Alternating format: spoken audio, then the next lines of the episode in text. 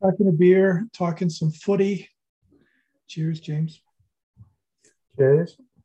Talking about England, the finalists at the Euros, the semi-finalists 4 years ago. Judging by that pattern, you must expect them to make the final and win the whole thing this year in Qatar. I'm pretty excited.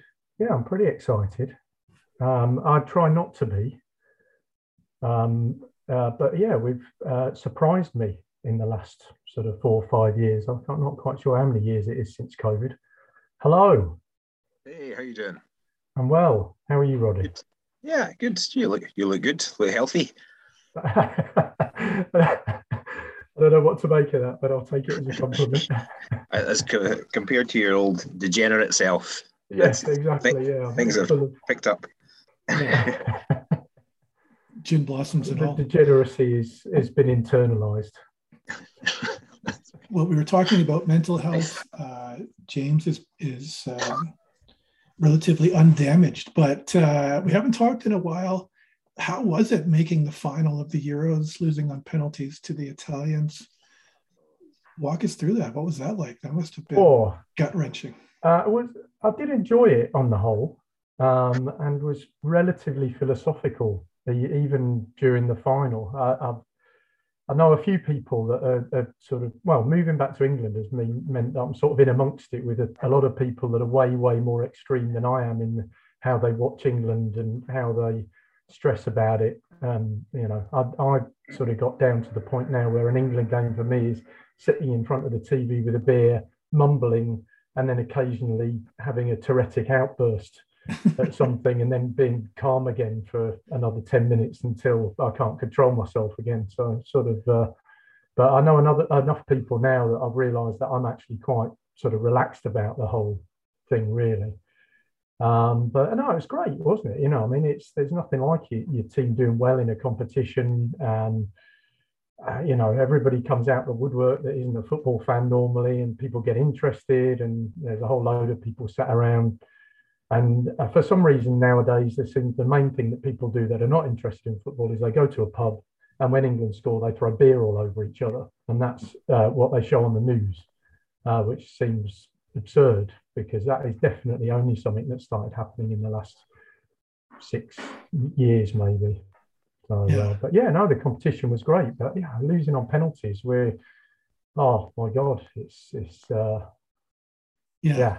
losing on penalties in a final. I remember watching 2006 World Cup, losing on penalties in the quarterfinal to Portugal. And there was a lot of Tourettic outbursts at that time. Yes. But we were in the pub, weren't we? Yeah. There was a lot of swearing, a lot of anxiety, but nobody threw their beer on each other. I don't think that's good behavior, bonding behavior. That's not. No, well, they throw a beer on each other when they score. So, you know, I mean, based on how England normally perform when they get to a sort of semi or a final is we score early, don't we? Mm. And you sort of, well, the Italians, we were absolutely tearing them apart for the first 30 minutes, weren't we? And then just like against Croatia in the semis in the previous World Cup when we'd scored and looked pretty lively and in control of the game, I don't know, somehow it's almost like maybe we can smell it or sense it. And they realise that if they keep playing this way, that actually they might get to, you know, complete the thing. And then they start to, I don't know, well, some sort of psychological error with the English teams. Yeah. Where they start, I don't know, whether they doubt themselves or whether they just think, you know what, we're 1-0 ahead. The way we play in England is to defend that and we'll just hang on to it and we should be okay and let the other team back in. But really in both games, there was a similar pattern. Croatia came right back into the game and, you know, you really kind of felt like they were going to win the thing for most of the second half. And Italy, again, you know, it was a similar thing. In the end, England were quite glad to get to penalties, I think, really, despite the fact we sort of made a fist of it in the last 10 minutes of extra time. But by then, you know, you're not really going to get through an Italian defence in the last 10 minutes of extra time, are you? That would be a miracle. No, no. And this time around, there's potential for an England-Scotland matchup. Roddy, all you have to do is beat Ukraine, a highly motivated group of refugees from an invaded, occupied country. It's hard to come out of that looking good. If you beat them, you're the villains. In some ways, Scotland are a highly motivated group of people from an invaded country. That's right. A bunch of renegades. I think it's... There are different opinions expressed about, should teams stand aside and things like that. But I think that's total nonsense. Can you imagine winning a tournament because everyone else has stood aside and you just get given a free trophy or something like that? That would totally devalue. Not that FIFA don't do their best to just make everything worth nothing and meaningless, and kind of hollow it out as much as possible. But I think it should be contested, and I think there is some Ukrainian team touring just now, or they play. I think a game was played in Poland recently, or so. Some of the players are playing, like going on a sort of circuit of. I think they played a game in Greece actually as well, so against some clubs. So there's some sort of makeshift camp on the go, and I think it's the 1st of June is the playoff. So we'll see. But then that's only just to get to play Wales to then, which I think is in Cardiff. That one, whoever wins, is in Cardiff. Yeah. And I don't know. Bale seems to be able to conjure up goals. He's kind of like a bit of a Ronaldo figure that when the team's really in a spot, he's able to magic something up. So I don't know. A couple of hurdles to get over, but then the group itself, whoever gets in the group, doesn't look too bad. I think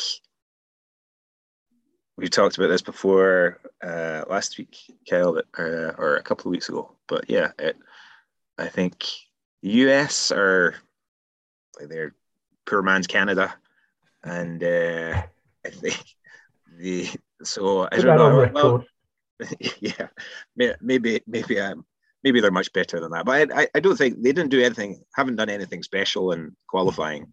No. No, you don't need to worry about them. I'm fantastically ignorant about the US at the moment. I know, I felt like I knew a little bit about them when I lived over there, and in the Landon Donovan era. Yeah, that's really going back.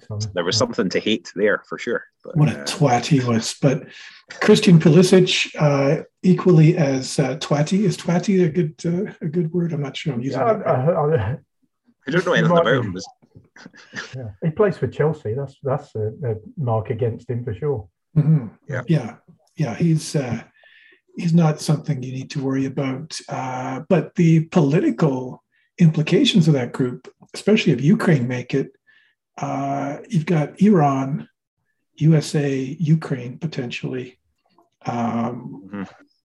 Politically, that's a tinder bomb waiting to go off.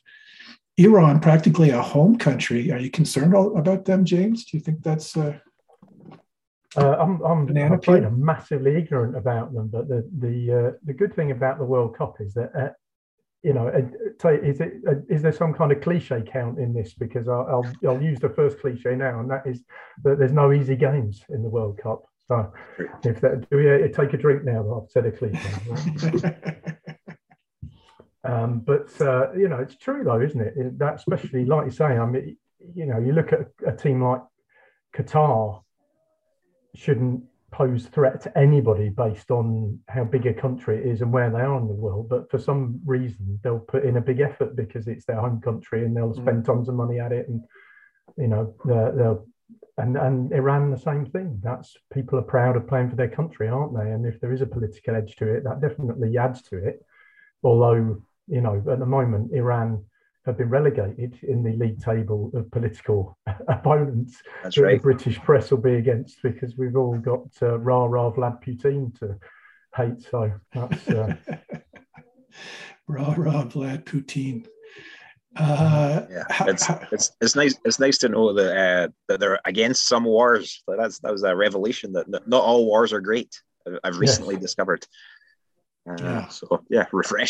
Refreshing angle. But, yeah. Yeah, but it's, I mean, it's interesting. I was looking, I was actually looking what we might face post that, rather getting ahead of myself, were assuming England were to get through that group. But weirdly now, I feel more confident, you know, when we're looking back to sort of, you know, the 88s and past competitions where, or 94, where we didn't even qualify. And then we certainly went through a period where it was always a bit touch and go whether we'd get through the group stage or not in any major competition. And, you know, now we have got a good team. I mean, that is the thing. It's really weird being an England fan at the moment in that we've got genuinely good players that are playing for top teams in the top leagues and winning big trophies as well. That's the thing, you know, Champions League winners and...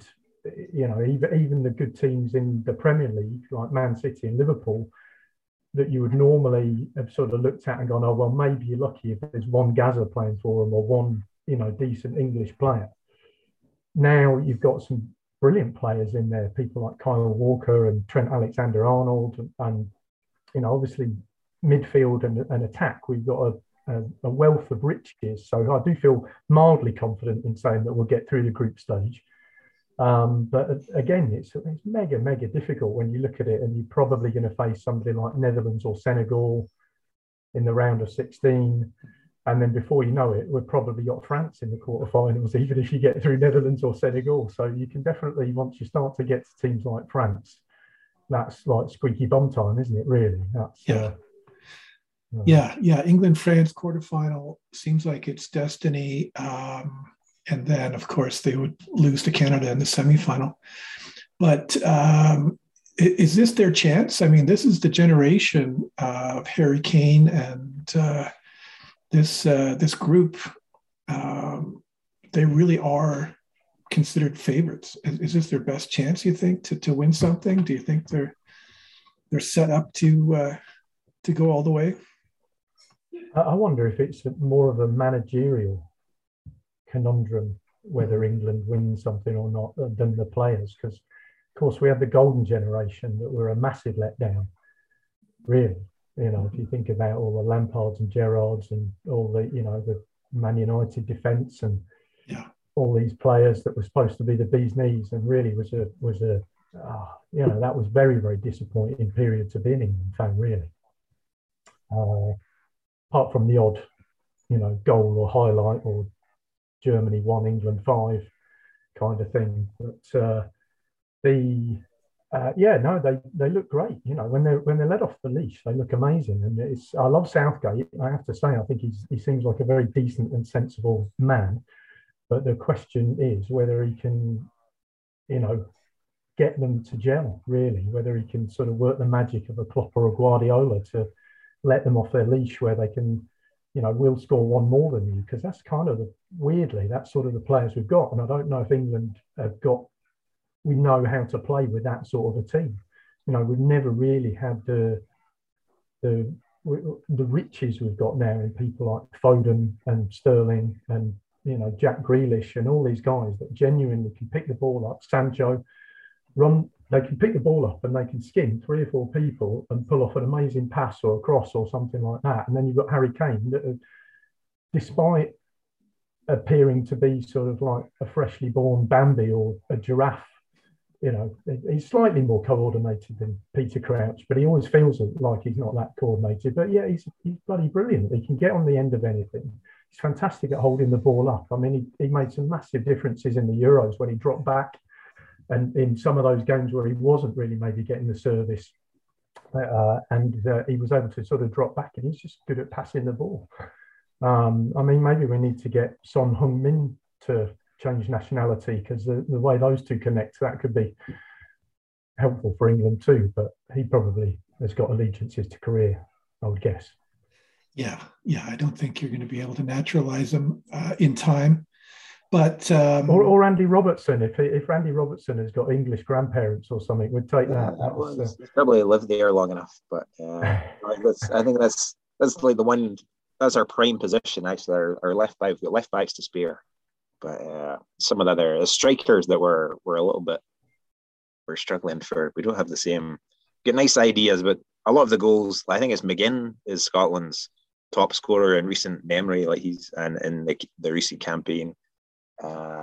And so we are kind of, I don't know. Midfielder seems to be what we're good at, and then we've got a few defenders just now, and it's kind of it's finishing things off that's going to be like we had Lyndon Dykes, is it QPR? So not a top shooter, but Chay Adams, is he? Yeah, Chay Adams, that's right. Yeah, he never quite gets going, does he? He got one against Denmark. So we actually this is what Craig Brown rated as the best ever Scotland performance. So we had to, really? In the entire history of Scotland. I think that's what he was saying. Yeah, wow. And it was a complete game. Like they didn't Denmark. I think Denmark were on something like. Because I think if they had won, they would have won all their qualifiers and maybe not conceded a goal as well. They had some Sterling record. Yeah. And then so I think they were all on some big payout if they got a 100% record in qualifying, and we had to win to get a home draw in a potential playoff. And then and we just kind of really bossed them somehow. Like just everything that worked, like people were really, it all just worked out perfectly. And we didn't have too many injuries. And I think we can easily be. I think whereas England could probably lose half a squad, like half a team, and still have a very good team. I think if we lose half a team, then we might be in trouble. So we'd have to time things right from that angle. But yeah, So that was a 2-0 win, and they really didn't get a look in it. They didn't have much of a sniff of goal. So that was great because Denmark were very good, like unlucky against England. Like, I think when there's one when was it? Sterling fell over, may have been fouled. There's two balls on the pitch, and then Kane hit a terrible penalty, which was saved and then came back to him. And and the goalie was shot with lasers. So there's a few things that went England's way at that particular point. Anyway, that's how they got through. So Team Ericsson was not happy with that. I think the rest of the world was like, this is a fix. But anyway, I do agree. You have a much better memory for all those details of the things that made it look like not a very good England win. They're great. I can't do anything about that. It's just the way my mind works. But I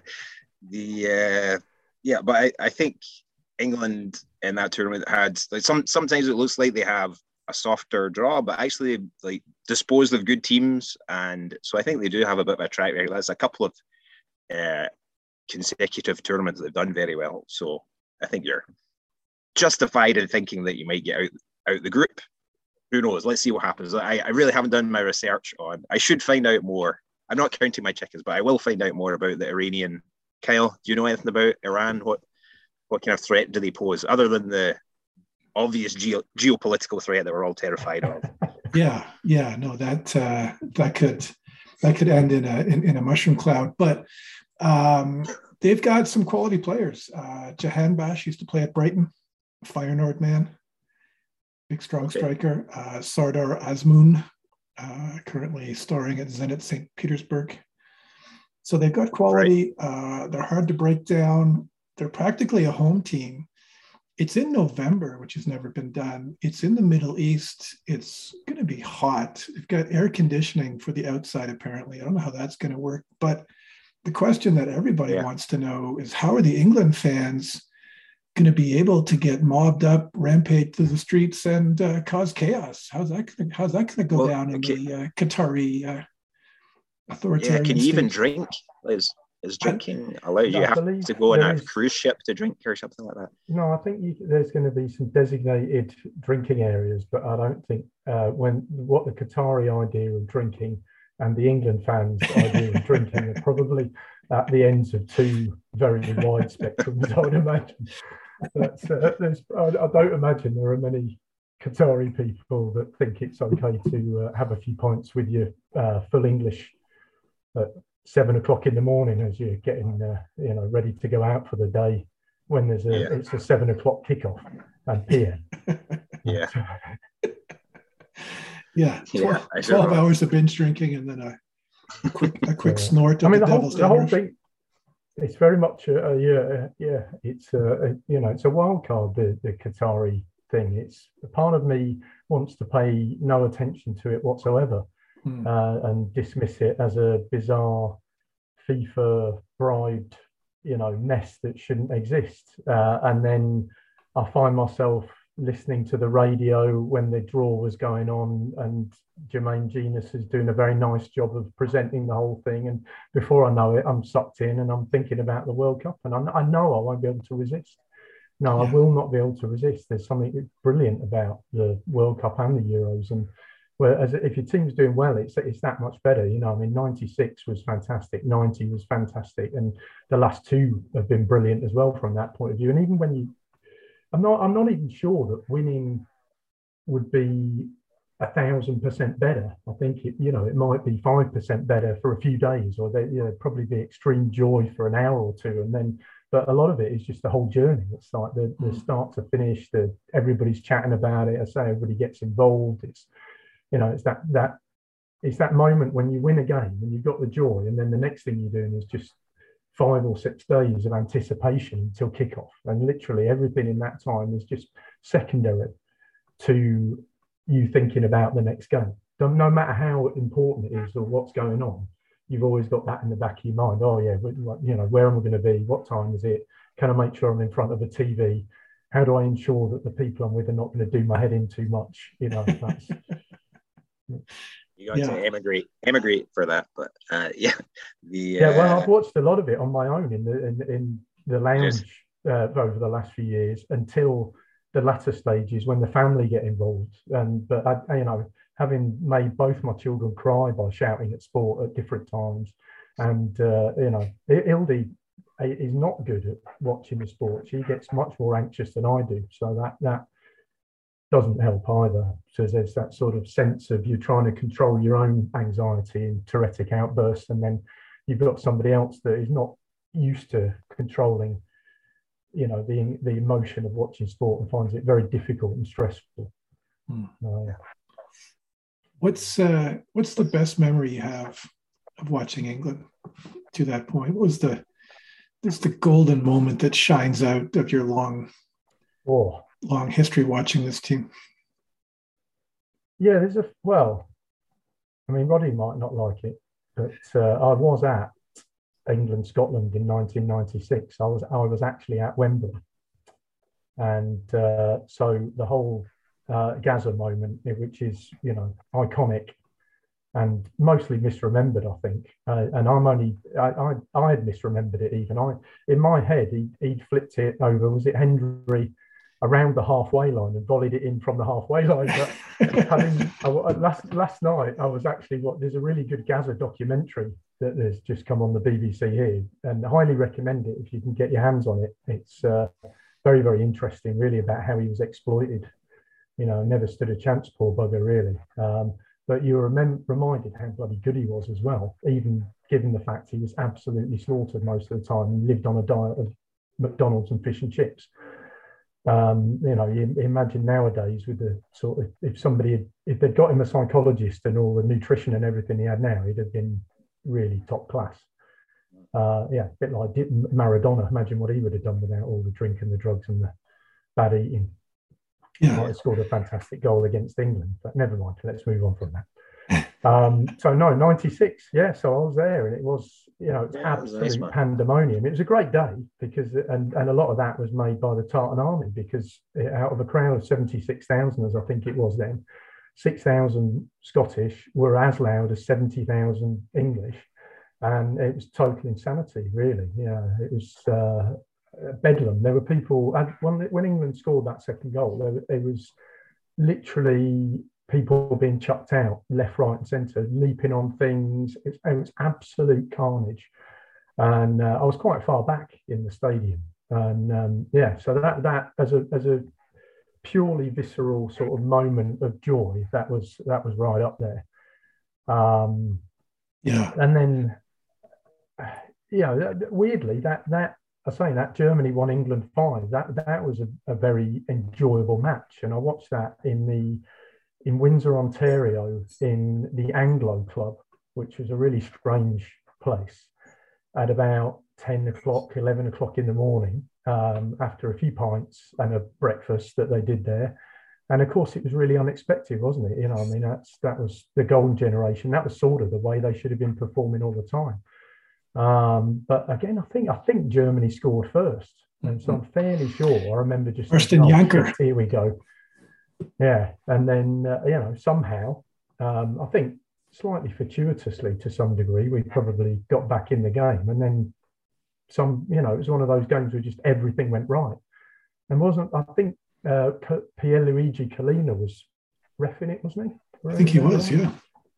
So that, you know, that adds to any game, doesn't it, really? That's the most iconic referee of all time. That's And that, I think that just purely through the unexpectedness of that, that was amazing, you know, and that's a huge score in Germany.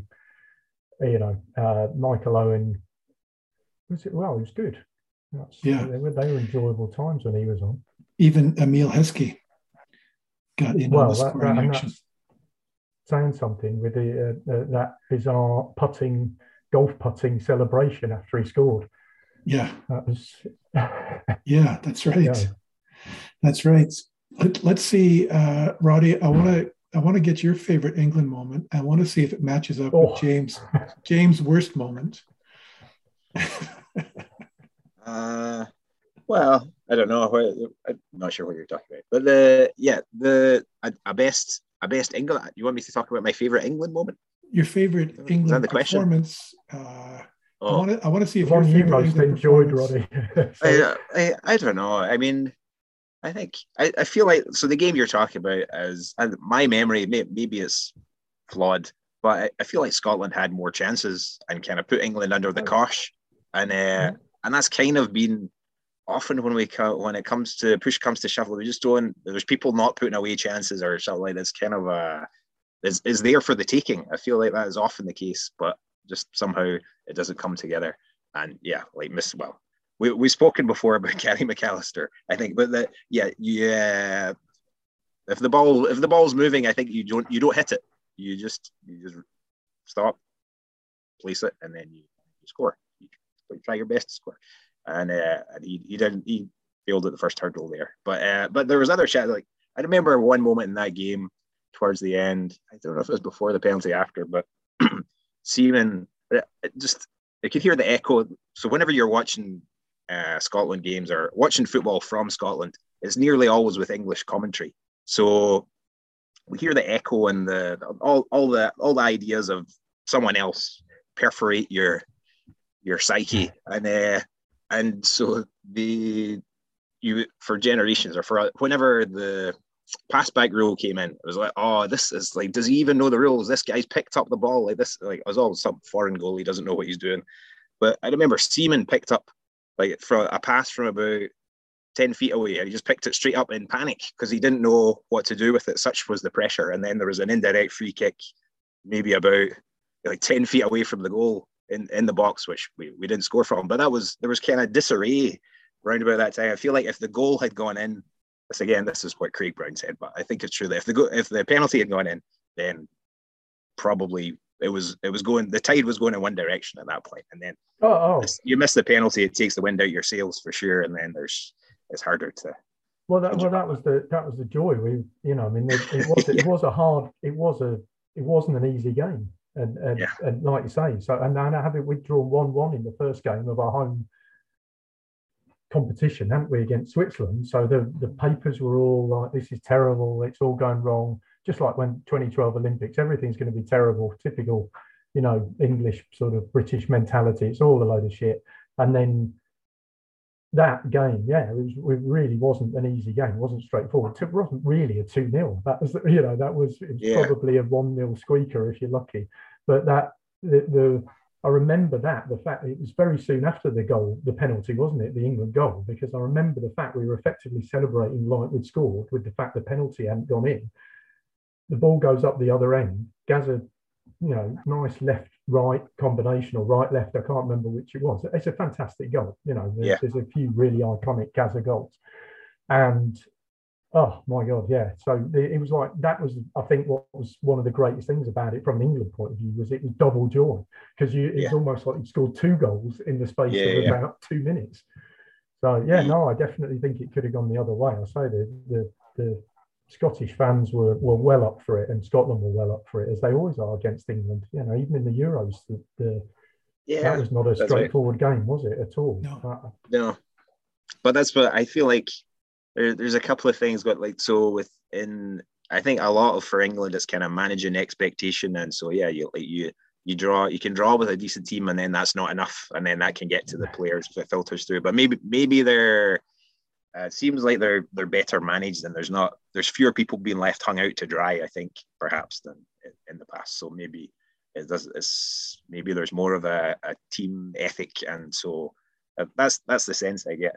But then, Scotland drawing with England in the Euros just there, like, that was kind of greeted with too much acclaim, I think, in Scotland. So people were like, "Yeah, we got a try." It's like, well, yeah, that's okay, but we had opportunities to win that one as well. Like, we could have. Like, England hit the Stones hit the bar maybe in the first 5 minutes or something like that. But then thereafter, there weren't that many England chances, and we had a couple of sniffs. I think Chay Adams blazed one over at one point, and so we got in good positions. We didn't make the most of it, so. I was like, it was a good result. It meant that we were still in the tournament, but we still had to beat Croatia to do anything. So it wasn't. I feel like you've really got to capitalize on the moments when the tide seems to be with you, and if you don't, it's just because three games is not a lot of time to recover a situation. So you got to start strongly, and we just sort of peaked in that game, and then sort of tapered again, and in the last game against Croatia. Modric just waved his wand a couple of times, and then we were in trouble. He did the same against England in the semis of the World Cup, didn't he? Yeah. Yeah, Modric and your wand. Yeah. I feel like it's always, it seems to be always out of nothing. Like everybody seems to be marked, or there's not a pressing situation, but somehow just does a little shuffle or something, and... just perfect poise, and he can make something out of nothing. Yeah, but he's got to be. What age is he, Kyle? 35 or something like that, or he's going to be 36 at the World Cup. But I don't think he's slowing down. I think he never seems to get tired, never gets tackled, and he seems to have this teleportation ability. He just skips around the field. You never expect him to pop up where he does. Amazing player. The Canadian draw has offered up, if nothing else, the three best jerseys in the game to swap with at the end of the match. And, that Belgium shirt is pretty sweet. The red and black, Croatia, the tablecloth. Morocco's underrated. They were in England's group in 1986. James, do you remember 86? Do you remember the hand of God? Of course I do. I was 13, so that was probably the first World Cup that I really took an interest in. Yeah. I don't know if we even qualified in 82. I don't recall it if we did. I was obviously not interested enough.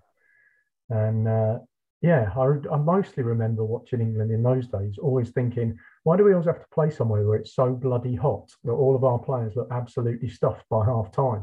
And they weren't chucking bottles of water on then either. So I sort of thought we were always up against it, because we were never in a climate that was suited to English players, especially ones that would spent 4 days out of 7 drinking and eating curry. I remember that, and I still don't forgive Maradona, even though he's dead and lauded as a hero amongst many as the greatest footballer of all time.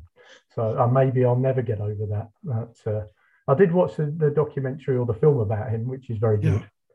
And there was a good TV programme about Gary Lineker going to meet him somewhere, which was really surreal but interesting. And, again, a bit like Gazza, he's a tragic character in many ways. And it was proper cheating, wasn't it? It doesn't get much better than a very small man being able to somehow get higher than a big man, Peter Shilton, and the referee not to see that as a bit of cheating. But I can still remember being absolutely furious to the point where the Ladybird book, I don't know if you're familiar with that concept, they're sort of children's books in Britain, and they used to bring them out for the World Cup, and they'd have facts about all the teams, and you could fill in the scores and everything. And I have it somewhere, and on the score page, it has got an asterisk by the score that I've handwritten in, and a little note at the bottom of the page describing the fact that it was actually cheating and therefore somehow shouldn't have counted, should have been overruled subsequently, and England should have gone through. So VAR, if there was VAR at the time. It was very much the VAR of Ladybird books of a 13-year-old. who was the referee in that game? Does anyone know? I don't know. Yeah, I don't know. I mean, it's a troublesome thing because of the goal that he scored afterwards. That's the worst part about it, is because that is probably considered one of the best goals ever, isn't it? And it's bloody unbelievable. Yeah, he literally skins everybody. Well, it felt like everybody, certainly 4 or 5 players, wasn't it, from his own half, and scores a very, very good goal. So it's sort of like, talking about... I think maybe... Was it Terry Butcher twice, possibly? I think, he caught up again and then still get done. It's like, he was Butcher. So I think Maradona came, maybe his first game as coach was, I think, a friendly at Hampden as Argentina coach. And I think Butcher was in the Scotland setup at the time. And there was all this talk about how, he wasn't going to shake hands or something before. And I think one of the journalists put this to Maradona in the press conference beforehand, and he said, "Oh yeah, there's something like he said something about Butcher and how well we all know that in 1966 the ball didn't cross the line," and then all the journalists at Hampden were just delighted that he'd kind of done the appropriate research and said the right thing, and it's like, so yeah, you can't rely on referees to get everything right, blah blah blah. So he just really played to the crowd, and he was duly applauded from the room, more or less. Yeah. Well, I've got the Argentina preview coming out tomorrow. We talked about Maradona, and my friend Leo from Argentina said that England deserved it because they pillaged the world and tried to colonize everybody. So fuck them. But your point, if football is some sort of karma thing, then it's doing a bad job. That's all I can say. But the balance is incredible, because that was exquisite cheating. That's the best example of cheating that we've ever seen, and he balanced that with one of the best goals ever seen. So you really have to include it in his greatness. He cheated. I think if I wasn't a 13-year-old England fan watching that at the time still thought the world had a sense of fairness and justice, that was the first time that I was ever given an insight into reality. And so maybe I should be thanking Maradona for preparing me for a life of dealing with cheating bastards. I do have a bit of a kind of a litany of England misdemeanors, but I remember I think Scholes punched in the third of a hat trick against Poland once, and then against, what was it, Michael Owen goal against Argentina. I remember he got a penalty after tearing up the pitch. That was I think he just fell over. He dived, didn't he? Yes, yeah, he did. So I was ashamed of that, to be honest, as well. Although the Michael Owen goal against Argentina when he ran half the length of the pitch and scored was enjoyable too. Was that in the same game, or was that a different game? Yeah, 98. Was it the same game? Yeah. I remember Battistuta. There's some flowing locks in the background, I think. That's right. It's true. I think the profile of, I don't know, I feel like probably for Maradona that would maybe just be a routine thing that he probably did all the time. And but in the sort of UK media, it's or maybe the Anglophone media. Like I think there is a thing about, like, if you're watching English coverage of stuff, then in the World Cup, there's maybe 2/3 of the planet that you're not aware of. That actually there's some cracking players that you'll just discover that everyone else knows already because they follow Uruguay or they follow. So there's definitely a tendency to just Well, there's an obsession with the idea that the game was invented, and the Premier League is the best league and all this other nonsense. And I think I'm aware enough now of the fact that as an England fan, I enjoy England doing well, but I'm also mildly ashamed of many of the things associated with being an England fan as well. So it's not, like the Maradona incident, I really wish I could get over it, but that is a deep, deep scar somewhere there, and I'm kind of happy to go with it. Like some scars, you just got to enjoy having them, and it's interesting the fact that it's possible to have an alternate view of that. No, definitely. But I think even the fact that we kind of think of the Champions League as the pinnacle of club football, but there's lots of clubs that don't participate, and often when those clubs play each other, those other teams win. So it's maybe the highest profile, and it has the most money, and it's got many of the best players, but it's not the only place that good players will be found. And I don't know, but it's hard just based on, it's kind of like the algorithm that you use when you're, or what Google does to you once you search for something, or how Facebook just gives you your own stuff back again, your own view, like the echo chamber. I think the football echo chamber is maybe bigger, but it still has its blind spots. Oh, especially in England, the English media is horrible from that point of view. It really is. It very much, like you say, it just feeds back in on itself, and it's very self-regarded. It's a business to some degree. Yeah. That's why it suits itself to eat its own tail. That's right. There's a lot of that going on. Just thinking of Celtic got the ex-Australia coach Postecoglou, who is doing well there just now and came from Japan. And people were apoplectic when it was first announced that he was coming, because they hadn't heard of him. They didn't really know much about him, and he wasn't someone that was that had played for the club or something. So, and now everyone that supports them is pretty happy with how he's doing.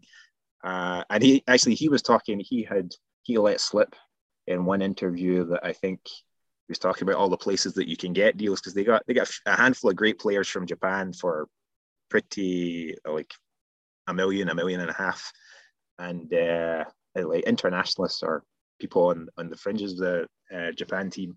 And I think he mentioned in an interview that maybe that he'd been looking at Iran as well as another place where you could get a great bargain. So there's kind of, I think there are still untapped markets, and you need someone with the right contacts or the right just insights to really capitalize on some of this. But that's kind of coming from the same place where people just know what they're used to and are comfortable with a few. You see the managerial revolving door of kind of people that are doing okay, and they didn't do terribly in their last job, they can get this job, and like there's a pot of about 50 names that you can choose from, and if you go outside that, it's a real it normally depends what position you're in the league in. I think they just look and they go, oh, that's a Sam Allardyce position, It is. Well, you've got your managerial coefficient, and you can't stray too far from that. No. But, was that your worst moment then, James? The 86? No, I don't think so. I think from a purely emotional point of view, it was. But probably the worst moment is. And again, this might be just because I saw it again last night in this documentary of Gazza, was 96 Germany semi-final, extra time, and the ball comes across. I mean, it gets, I think, I can't remember who passed it. Somebody kicks it sort of up and over to the right, and I think it's Shearer that kicks it across the goal, and Gazza goes sliding in. And even now, I still think he's going to score. And it somehow evades him. It's almost like he's slightly, he just doesn't quite get this. His foot almost goes over the ball. I say, literally now, even though I know exactly what's going to happen, you still think there's no way he can miss it. And then it still defies physics in the fact that he missed it. And the interesting thing I learned last night in this documentary was Paul Ince apparently said to him afterwards, if you'd had one pint or one Big Mac less, maybe you'd have got to it. I can see it. Yeah. And then, so was that? That was a golden. Was that a golden goal, or was that? I think so. Yeah, I think it would have been like job done. I mean, even if it wasn't, I think there was like 5 minutes left. But I do think they probably were doing golden goals around then. They were, because that was because that's well, 98 was when the magical time that Grimsby won on a golden goal at Wembley for the auto windscreen glass trophy, which you're probably very familiar with, Kyle. This is another of my blind spots. When these players come to the World Cup, I won't know anything about them, the auto windscreen guys. So, that was the competition for the third and fourth division, as it was then, or what's now known as League One and League Two. So, So that Gazza just, oh my God, I mean, it just literally could not have, I don't think you could be any closer to a ball and not hit it. Yeah. So that now, because that was a real chance, you know, there was genuine sort of momentum, I think, in that team, really, that started with the win against the Netherlands. Well, probably started with the win against Scotland, because we, like Roddy said, we maybe were more fortunate than we should have been in that game. But weirdly, as they showed in this documentary last night, the papers went mad after that. Papers after the first game were like, we're absolutely shit. The team's a disgrace. They're all, you know, they were out boozing before they started. So there was that whole thing in Hong Kong where they were in a dentist chair getting drinks poured into their mouths and things. And so they were a disgrace to the nation. And there was a real war between the tabloids and England then, which I think is a major difference now. Somehow Southgate or the media people have managed to get the tabloids on side, which is a huge deal, because if you haven't got people poking around in your private life and trying to start punch-ups with you in a cafe or something, then that probably helps you, you know, to play a little bit better. There was some momentum there, home tournament, and that was a genuine chance to just put it to bed and crack on and get into the final. Yeah, was Spain in the next round, wasn't it? Was that a quarter final or after the group stages? I think that was one of the first time we won on penalties, I think, wasn't it? The Spain game. Yeah, I remember Spain. I think Spain were pretty good, or they played well in that game. And the best part about that is I jumped in a swimming pool upon England winning that penalty shootout. And the most mysterious thing about that is the fact that I knew somebody that was wealthy enough to have a swimming pool, which I'm astounded by at this point in time. So that's... So you knew the person... Not Michael Barrymore. Yeah, but vaguely. I knew that we were a friend of a friend. You know, they'd invited us around to watch the football. I don't think I got invited around again. I remember that one quite well. I've over-celebrated occasionally watching England, which I don't do now. I've lost a watch and broken a watch celebrating the Michael Owen goal against Argentina. I was on my own watching that game in a house in Windsor, Ontario, and I was so pleased when we scored against Argentina. I ran up the length of the house, back down the length of the house, and dived on the floor and promptly smashed my watch to pieces. I was on my own. Have a think about that. That's a worrying state of affairs. And when I lost my watch was and the penalty shootout against Germany in that game, was England scored one of the penalties and the whole pub jumped in the air and my watch came off my wrist, and it was so jam-packed I never found the bugger. I mean, I wasn't bothered to look for it at the time because we were watching the penalties, and subsequent to the game I could no longer find my watch. You know, it's an expensive and traumatic experience, football. You'd be better off throwing your beer in the air, I think. Well, I still can't get my head around that. That must be my age. I think that's maybe, was that not more of a like an outdoor big screen kind of? I could see that happening there, but indoors, that's new. I think it's a social media related thing, so because it makes for a good post on Instagram or something. Maybe. If you can show a load of people chucking their beers in the air, that's much more photogenic, isn't it? Than somebody pulling a sort of gurning face and pumping their fist as if they've scored the goal themselves. That's, I think I still have a physical scar from when one of Scotland's last World Cup experiences, where when just in the pub, we were in a pub in They had these big kind of cast iron seats, and then when John Colvin scored his penalty, I jumped up and just kind of scraped my shin horrifically. But then, you know, it didn't go perfectly, and then we stayed out for the night. And then I remember we go home. It's one of those ones where I'd kind of started to heal, but with my jeans still attached. So this leaving a horrific mess for my mum to clean up. And anyway, so there's still a bit of a there's a piece you can see where the hair doesn't grow. That's down to John Collins. Internal and external scars from football. Yeah, that's right. Internal scars from Maradona, external scars from John Collins. Yeah, there's no escape. Do you have any scars, Kyle, from football related? I think some people might have scars from you chopping them down. Yeah, well, I did break my toe kicking somebody in the shin. I actually broke my toe and detached the toenail and I do remember that. Carried on playing the game and was back in next week. So, what about the guy you kicked? Well, I kicked him in the shin pad. So,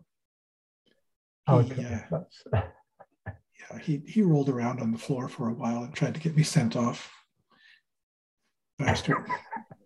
For something you probably should have been sent off for.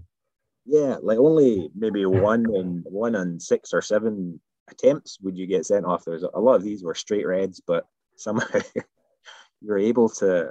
It wasn't like you were disguising it. I'm not sure. What happened.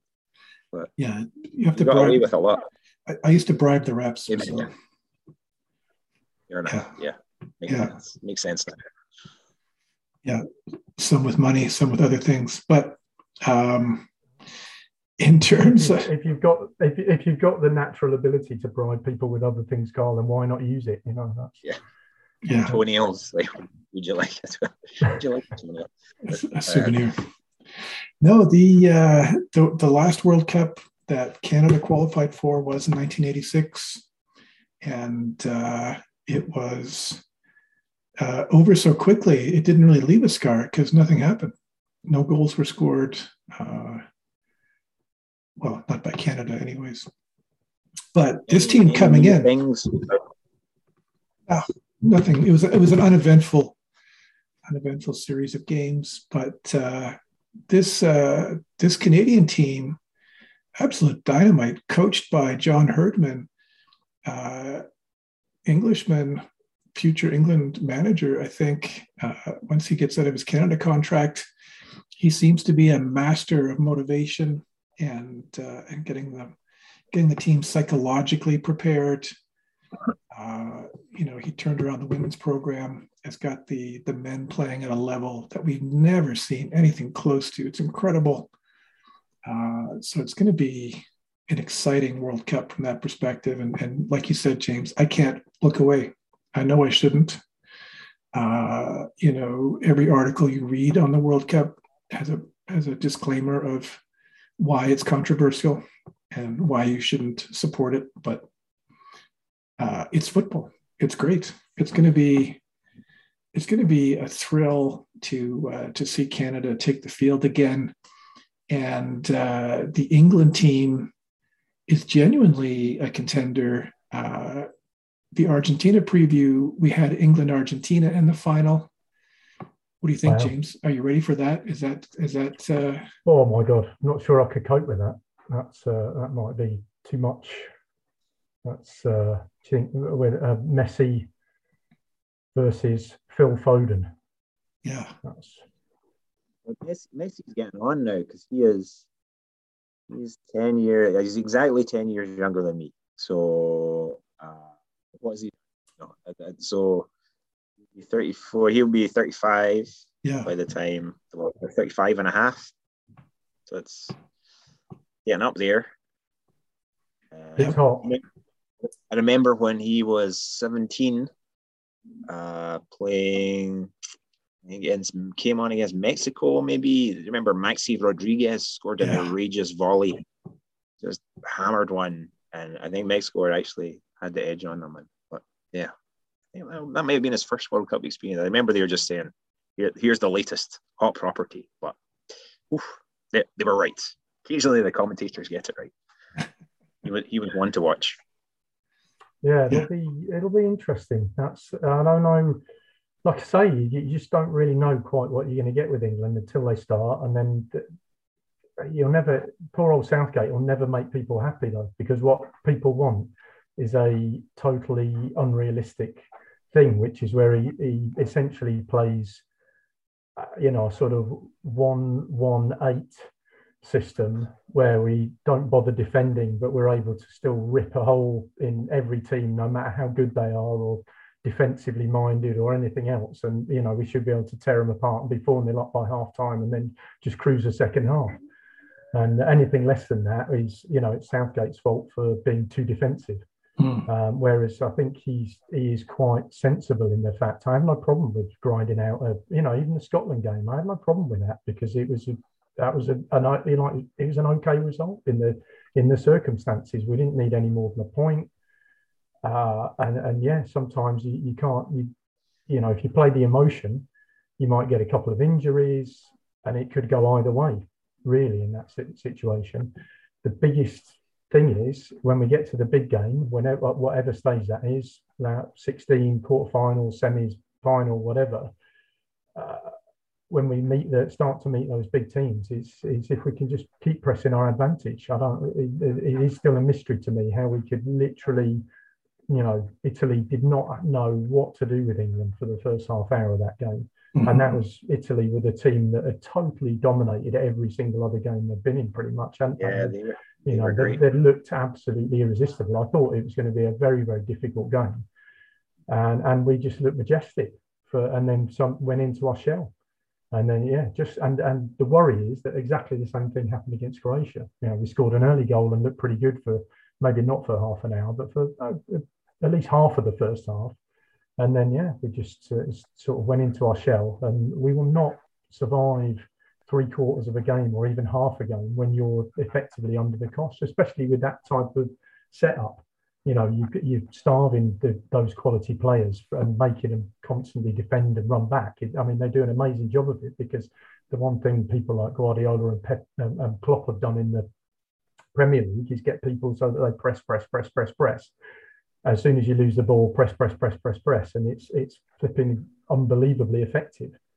But you've got to be able to keep that up, and it's got to start in their half. It's no good just letting them sort of come onto you in your half and then expecting to defend for 45 minutes. You'll let a goal. I'm optimistic. I'm always optimistic because I'm a Grimsby fan. And if you don't have optimism, what do you have? Was it satisfying to see North Macedonia dump Italy out, or do you? Yeah, there was a. Have you moved on? No, there was. I wasn't overly offended, because in a way I quite respected the Italian team. They're not. I don't mind other teams. I don't. It wasn't in the old days, football in the old days. So in the 80s and 90s, when you watched England, what it was all about was, and again, buying into the narrative of you saying as a sort of Anglophone approach to football, we were the good guys in white, and everybody else was Johnny Foreigner that was not playing football the way it was supposed to be played. And that is, they would cheat and roll over and pretend to be fouled and all these other, essentially it was we were playing to the rules, which were lump it up as hard as you can to the big man up front and hope that he scores. And if anybody, pretends that they've been fouled more than they have been, it's a disgrace.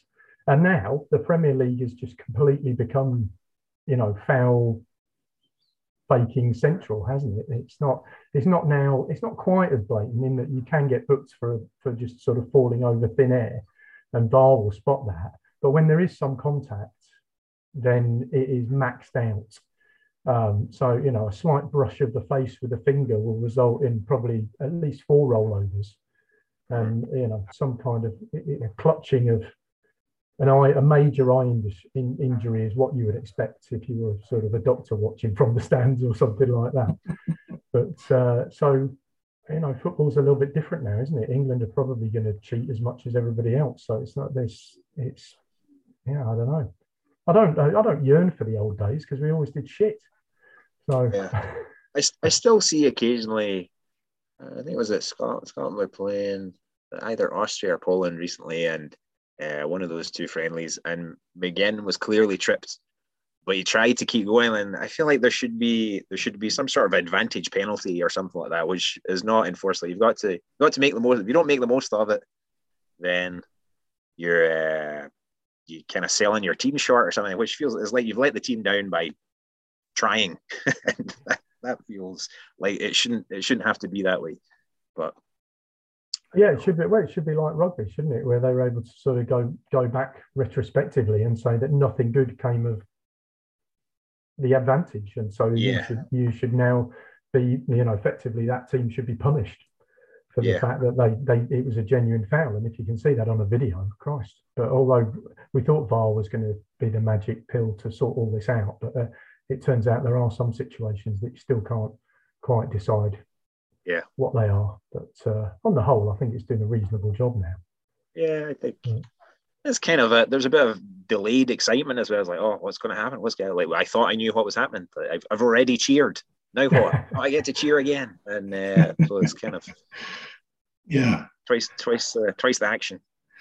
Yeah, and the a lot of pressure on the ref over his shoulder. Like, you must be aware of like billions of people just checking out what you're looking at. It's like, well, if this guy is sensible, he's obviously got to say X, and then he says it the other way. Like, what? They don't even make decisions anymore. You know, you'll see them not even put their whistle in their mouths. They just put their finger to their ear and get a check done.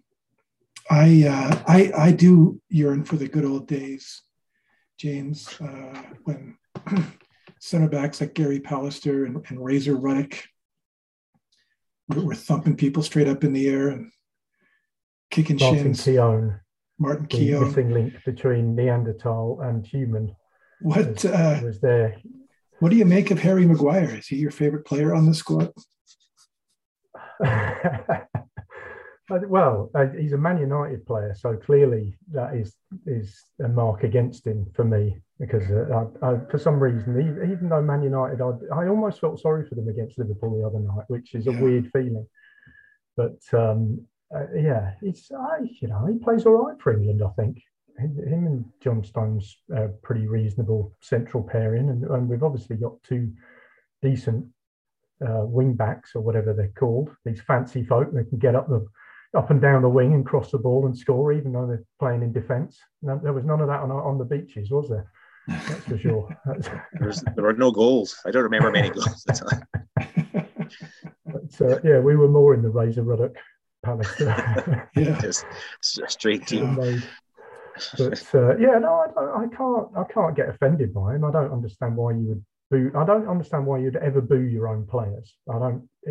It doesn't matter how bad they are. I remember watching TFC in one of their early seasons, and they were losing 4 or 5-0 at half time, and I still couldn't bring myself to boo the players. But I did leave with Hodgie and go and watch the Champions League final, so it was pretty bad. But you should. They're all doing their best ultimately, aren't they? This is the thing we forget, and unfortunately, sometimes it doesn't go well, and sometimes you're up against somebody that makes you look like a twat. Well, if it's your team, then it's wonderful, isn't it? There's nothing better than somebody that thinks they're a bit good, and then, you know, for a minute in the final against Italy, it looked like we were going to make Chiellini look like a bit of an idiot occasionally, didn't it? And he was probably going to get skinned by Raheem Sterling a few times, and, you know, poor old buggers in the Italian defence that had looked invincible until that game were, you know, have the runaround from the youngsters, but eventually, you know, who had the last laugh? Yeah, he did take his penalty well, Maguire. I thought of you when I saw that penalty go in. I thought that's a James Booth penalty. Didn't he break the camera or something? Was that his that just kind of smashed into the top corner? Clearly, I didn't contribute much in terms of goals when I played, but I took part in 2 penalty shootouts for Beaches FC, and I scored both my penalties. So yeah, that's all I'm saying. Hit it hard and low. Hard and low. Yep. Well, it's been an hour, lads. My beer is done. I think we figured out England's path to the final. Argentina score early, go to penalties, and yeah, probably lose on penalties. No, it'll be wonderful. It's a hard law. We won't. We won't lose. We'll learn from our past two, and Southgate will just say off the leash, go, and he'll start effectively just with Sancho, Foden, Grealish. And, just Raheem Sterling, Kane up front, and just say, go for it. Harry Maguire, get your big, massive forehead in the way in defence. And that's how we'll win. None of that fancy trickery of Messi going out, ending his career on a high. Are we writing off Brazil then? I mean, I know you're trying to finish up there, but are they not a powerhouse? What's the Brazil route to the final, Kyle? So if they win their group, they'll be on the opposite side. Brazil, Argentina in the semifinal. Let's say England against whoever comes out from the other direction, maybe Portugal, maybe Belgium, maybe Spain. Yeah. Belgium are going to crash out in the group stage. They're going to lose to Canada. And Canada's going to top that group. First. How much should I put on that game, Canada, Kyle? Put on Canada? Bet the house. Okay. No worries. Belgium are well past it. They're a paper tiger. You know, they're number one ranked team on paper. But what have they won? What have they done with that? Absolutely nothing. I've been cheering for Belgium for the last four tournaments, predicting them, and they keep making a fool of me. So they're going to finish bottom of the group. Canada, Morocco are going to advance. And it's going to be Canada, England in the semifinal. So watch for that. That's going to be fun. Oh, I would love that. That would be amazing. Yeah, it'd be classic. No, don't write off Scotland. I mean, they've got quite a long way to go to even get to the World Cup.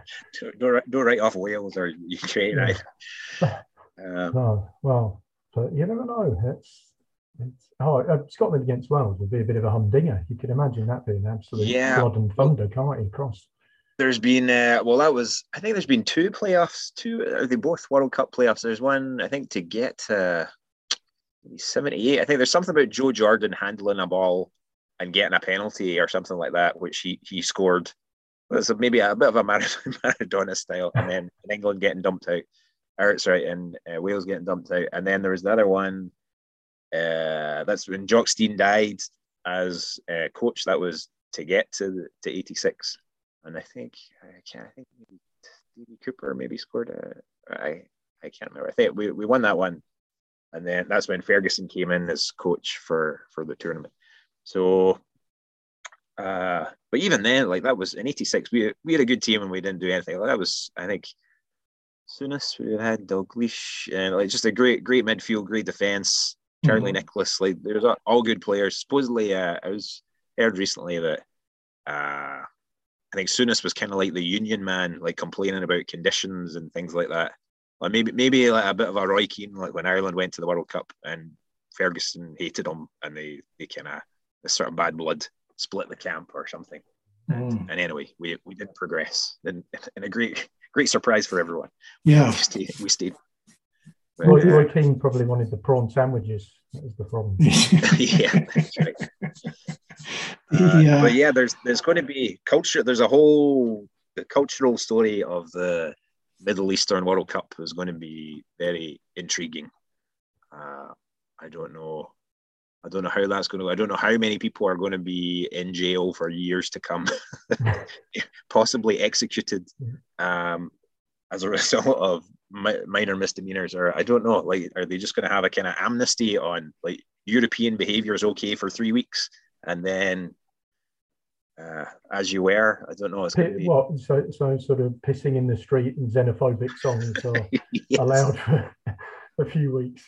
That's right. Yeah, not like not the finer things that the West has to offer, perhaps. But yeah, I don't know. It's going to be yeah. What will the atmosphere be like in the stadiums? That'll be very interesting. Might be a very sanitised FIFA atmosphere, although to some extent nowadays, you know, by the time you've given all the tickets to Coca-Cola and Budweiser and everybody else, there's probably not that many left for the fans anyway. So there was a little bit of a precursor to this. I don't know if you remember, James, the phenomenon of the Dubai Super Cup. When I was a kid, this was a big thing. So it was like Scottish champions and English champions play in Dubai to an audience purely of sheikhs, and it was a very odd. I think it maybe happened for three years. I don't know. It was just when I was first getting into football, this was a big thing. And so I kind of thought, there was also the 10 and 6s, which was like 6-a-side indoor football where teams, there's like, I think every Scottish Premier League team had a 6-a-side team in this 6-a-side tournament playing indoors just with like tennis shoes on, the sort of greengrocer grass that you get for putting your bananas on, and I think with a few invited English teams as well. So these were great things, but I thought they'd happen forever, and then they stopped. And it's like, oh, where's the Dubai Super Cup? And so I think Rangers beat Everton on penalties. So it was round about the side. So Everton winning the league, when would that have been, like 89 or something like that, or maybe around about that, or yeah.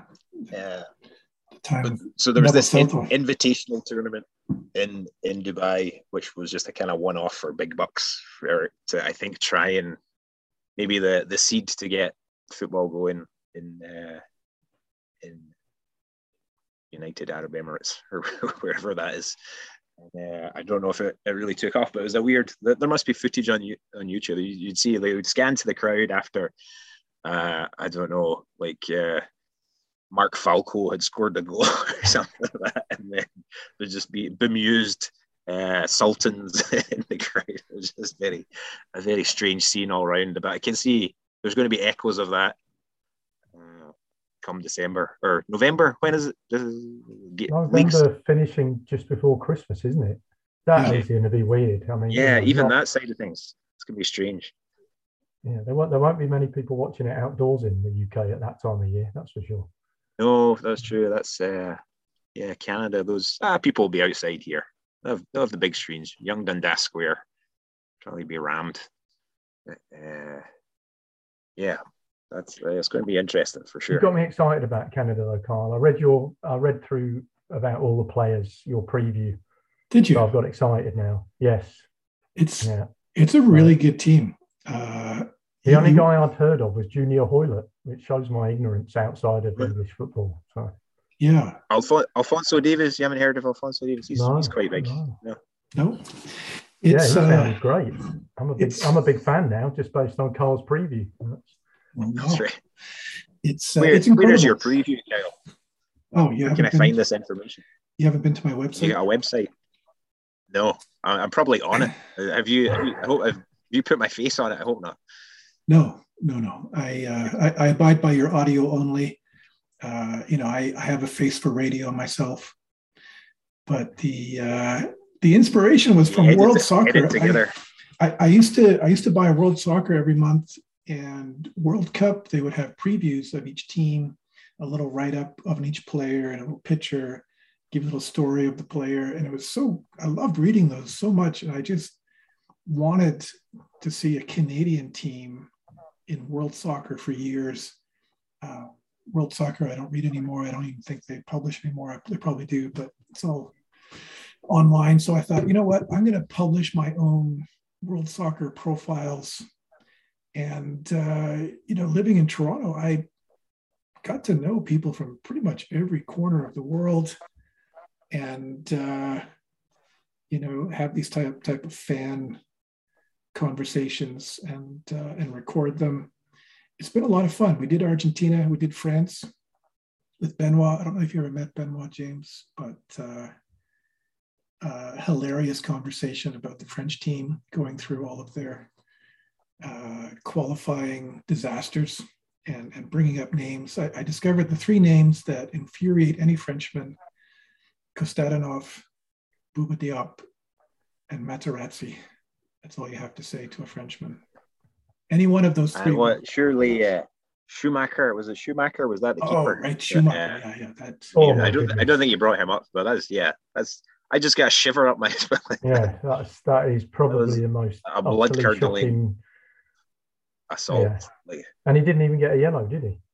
No, I don't think it was. That's the absolute unbelievable part of it, is he literally didn't even get a card for what essentially would probably get you about a 5-year sentence in most countries. I thought it was good goalkeeping. I thought the goalkeeper was. There's definite echoes of that style. Like just all studs coming out, like claws pointing in the same direction, as well as fists, like just an all out. Multi-limb assault. Yeah, that was the first time I realised you could get all four limbs pointed in the same direction while flying through the air. Yeah, like, you would think something should be trailing, but no. Yeah. If you're fast, you can pull that one into the attack as well. Yeah. That was, yeah. So who was the victim? Who was? It was Battiston. Battiston was the unfortunate. Yeah. He was knocked senseless. Like they stretchered him off. And he looked like he was dead.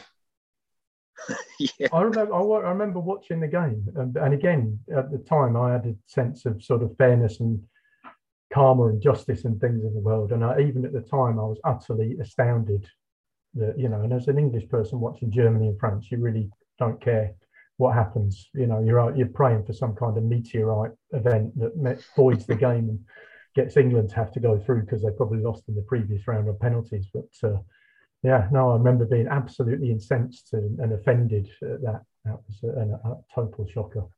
Was that was a European Championship in France, is that right? Or was it in France? That was the World Cup, 82. Was it the World Cup? Yeah. Was that was 80? Okay. So they won the European Championship in France a couple of years later. Yeah. Germany knocked them out in the semi-finals in 82 and in 86. Right. Germany beat them again in the semi-final. That team of Platini, Tigana, it was a great team. And of course, Canada had them as their first game in 86. What a draw. France, Soviet Union, and Hungary, three European powerhouses. Hungary isn't considered a powerhouse anymore, but at the time, they were a really good team. Going to 48 countries. Next World Cup, it's a lot of countries. I mean, wow. The shame of not qualifying just exponentially increased dramatically. So 12 groups of 4, yeah. They're actually going to do 16 groups of 3. Wow. And then the group winners all advance. All right, okay. So that's true? Pretty, that's stiff. Yeah. Is that actually true? That just sounds like something somebody's just made up. You're going to lose a lot of good teams then, I think, at that rate. If it's just the top one from groups of 3. Well, it won't matter because they're going to do it every 2 years. So. Oh yeah. Is that happening though? That's not official, is it? No, it's Arsene Wenger's idea. That is, apparently. He's been championing it. Yeah. Yeah, they've got FIFA spokesmen touring the world, convincing people that it's a good idea to have a World Cup every 2 years. And what about the Euros, though? We're just going to do them, play them at the same time, like Euros on Wednesday, World Cup final. Euros will be like the Champions League, and then on the weekends, on the Saturday, they'll have World Cup games. Or maybe Europa Champions, just like play it the next night, and then hope for the best. I don't know. That sounds. Yeah. Sounds tough. They'll have the Euros every year. I don't want to be against it for the sake of being against it, but you can't. You know, there's something magical about the cycle that there is now. That's winning the World Cup or the Euros or, you know, the equivalent championships elsewhere is genuinely worthwhile because you only get a chance every so often, and it is so bloody easy not to do it. You know, it's a massive achievement, really, isn't it? To somehow keep going all the way through and get to the end of that. I caught a bit of a very enjoyable phone in on CBC here, where after Canada qualified and people were saying, "Oh, what does it mean to you?" Blah blah blah. And so guys who say, "Oh, I remember '86 and we didn't do ourselves justice," but there's so many people calling saying, "You know, this is the World Cup. I don't think you understand." All countries, it's not like the World Series. or it's not like hockey where we're the only people with this incredible infrastructure and we're only playing against like 10 other decent teams in the world. This is every country in the world actually loves this sport, and we are participating. And so it's kind of it was interesting to see the host try and field these calls of these kind of, there's a little bit of smugness, like justified smugness, like, yes, we're doing something that everyone else is able to compete at as well. And it was nice to hear, because I think, yeah, there's North American sports is its own little bubble. And even some of the teams that, like, America think they're great till they play Cuba in the Olympics at baseball or something, they find out, we're not even the best at our minority sports. So yeah, it's good to be. Yeah, it's the genuine world sport, I think, isn't it? You know, we have obviously here cricket and rugby are big, but there's a limited set of countries play each of those. There's maybe 15 countries, and out of those, there's 6 good ones in each of those sports. And that's whereas football, like I say, when you start to look at the draw in the World Cup, by the round of 16, even if you're, as I say, you've somehow managed to get the confidence that I have now that we'll get out the group, which for most of my life I haven't had. But even once you get past that, as soon as you look at the round of 16, you start to look at these names, and you say Netherlands, Senegal. Both of those will give England a game. That's, you know, and from there it just gets more and more terrifying, really. So you actually struggle to imagine beating these teams. And you know, France in the quarterfinals.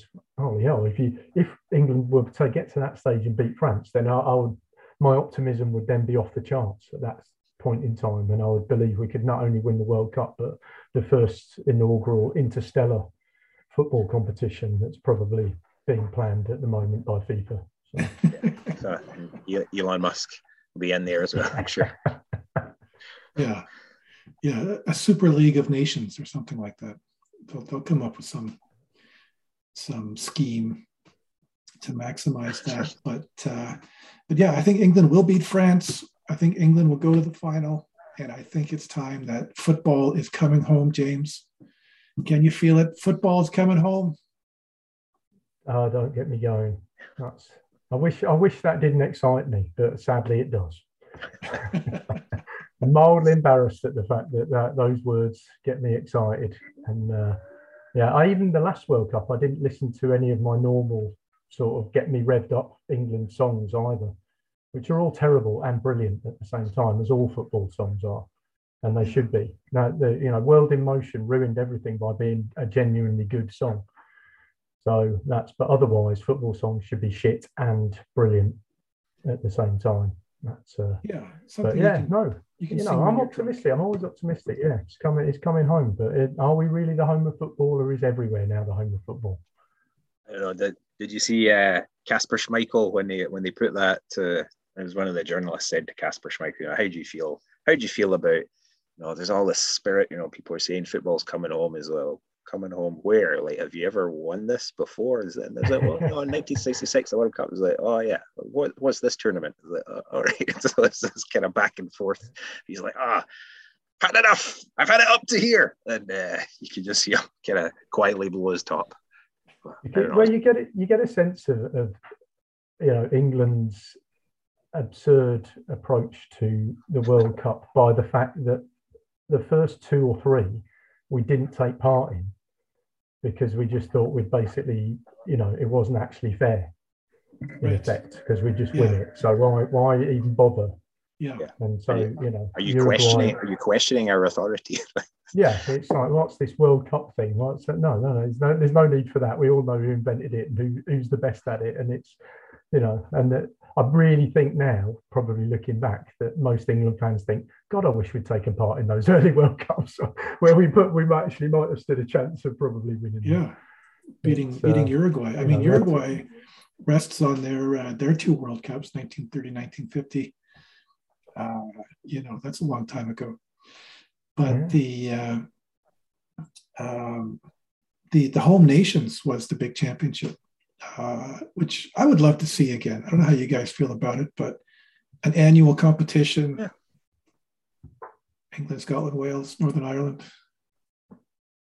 I don't know how you'll fit it in now, but I think they actually did talk about that. I think after in the summer there, a few of the players murmured that might be fun But I think they talked about it as a COVID fill-in, didn't they? For maybe, yeah. That's but I used to enjoy that as a kid, and but it had, if it isn't competitive, it's not that entertaining, is it? You know, that's the problem. And while a bit like the rugby, everybody would have a good go at it, but if one or two teams are better, it's tricky. But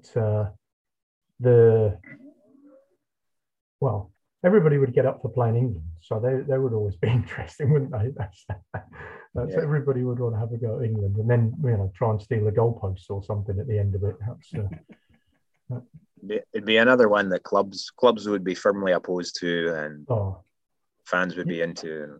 Yeah, you can imagine both from a fan and player point of view, it would be attritional. Yeah. That's a good word for it. Yeah. So as the England team, all these players went back to their clubs for the start of the season, and Jordan Henderson had a broken leg, and everybody else was damaged. Robertson turned up with a torn cruciate or something. If Scotland qualify, if we keep drawing each other in tournaments, then it's just Ireland and Wales, Northern Ireland, that miss out. But we'll see. We'll see what transpires. I'd like to see everybody in it. I remember watching Ireland in the what year was it? It was the year England beat Argentina. I think 98 was it. Ireland were in the World Cup. Did pretty well. Because I vaguely recall watching the England-Argentina game in Montreal at the Grand Prix, and then weirdly flying back to Europe to go to Le Mans with a lot of my idiot mates. And one of them to this campsite brought a satellite system and a big screen TV, which at the time was an absolutely massive hunk of TV. And we had it set up in the campsite and ended up watching the Ireland games and the England games with about 50 people sat behind us all cheering along. It was bloody brilliant. And it's great when you've got all the other teams in there as well. It just adds to it, really, I think. I always want them to do well. I know it's pretty not cool, but if we're not playing each other, I want Scotland to win. I want Wales to win. I want Northern Ireland and even Ireland to win. That's it. And then outside of that, are just the random loyalties you've got to different countries based on completely arbitrary past events. Yeah, I think the England team they seem like nicer people now as well. It seems like a more likable crowd. I don't know. I didn't really get to know the previous crowds, but there was kind of I think there's less of an innate sense of superiority that other people weren't honouring or something like that. Like that seems to have fallen by the wayside. Like, might actually have to, outwit a team or outplay them or something like that. And I think, you can't get too mad about the anti-poverty campaigners that are playing against you. That's a hard person to hate. Although lots of people seem to. I don't know. I think they've won a few people over, or there's a few people are lukewarm where they used to be firmly opposed. So that's a step in the right direction. Yeah, that's it, isn't it? It's that you don't have to be an arsehole and to be a good footballer. That's in the old days. Yeah, it did seem like that. Frank Lampard, Rio Ferdinand. Didn't seem like they were. John Terry, surely. That, yeah, John Terry. He was a standout, top of the tree. Yeah, even like Gerrard wasn't. Gerrard was beating up DJs and stuff. Like, everyone had fought. John Terry was the one. What was it he said to a guy? It was basically, I get paid so much more than you, and there was some court case of some bouncer he tried to beat up or something. Like, they all had these obnoxious attitudes. Like, I am. Well, and there was his teammate's wife, Wayne Bridge. That was an awkward situation, wasn't it? Yeah. That's the measure of a person, really. If you do that to your teammate, that's pretty low, isn't it? Yeah, but I think. There's a bit more of an affability about the current crop, seems like. Like I say, they all seem on the same page. They're supporting each other, aren't they? Nobody's getting thrown under the bus. And there's some genuinely skillful players, which I never thought I'd say for England. Any time England maybe had 1 to 2 skillful players, you had somebody like Hoddle at a certain time yeah. was the sort of flair player. And Gazza, when he was, you know, when he before he sort of was destroyed by the tabloids and his own demons, was a flair player. You know, even Rooney, when he first started, he could make stuff happen, couldn't he? And now, you know, we have got an embarrassment of riches. It's whether you can get them all to play together, whether you can get that to somehow work. Because if everybody's so attack-minded, you know, that leaves you with holes, doesn't it? So that's. But if Southgate can do it. And yeah, we were very close, you know. I mean, that was the other thing with the penalty shootout against the Italians. You know, Rashford's penalty was millimetres away. It was not blazed over the bar like normal England penalty shootout misses. That's or saved by the goalie. It was literally 2 inches from being a perfect penalty. And I reckon that was probably the decisive one, wasn't it? Because we were. I think that would have probably pushed us over the edge, and the other two would have been less relevant at that point. But. Well, Pickford saved the next one. You know, the big save from Pickford. Yeah, I thought he had a great final. Like, he single-handedly the second half, he stopped a lot of what looked like dead certs when it seemed like the team was kind of. Like, he was carrying everyone for a while in the second half, and even in the penalties he did well. I didn't take to him at first, but actually he turned out to be a bit of a stalwart. Yeah, it almost sounds like you're an England fan, Roddy. I think you're. I would say that like this. That'd be over egging it, but I think they're definitely good players. But yeah, we'll see. Like. I expose me to a little bit of BBC commentary, and I'll be back in the right place come the tournament. Well, especially if Scotland make it. I hope it happens. England, Scotland, final group stage match. It's could both be qualified by then potentially. Well, no, could we? But maybe it'll be one. Maybe one of these fixed draws. The like, second team's on for a 1-1. Yeah, that's right. Sights firmly set on Canada. That's it. Yeah. Well, lads, it's been fantastic catching up. England for the World Cup. See ya. Let's plan to celebrate. I can't wait to watch it with you, and share that joy. It's going to be fantastic watching Ukraine top the group. I'm kidding. Lads, how are things going generally, James? Is life's going okay? Yeah, good. Bit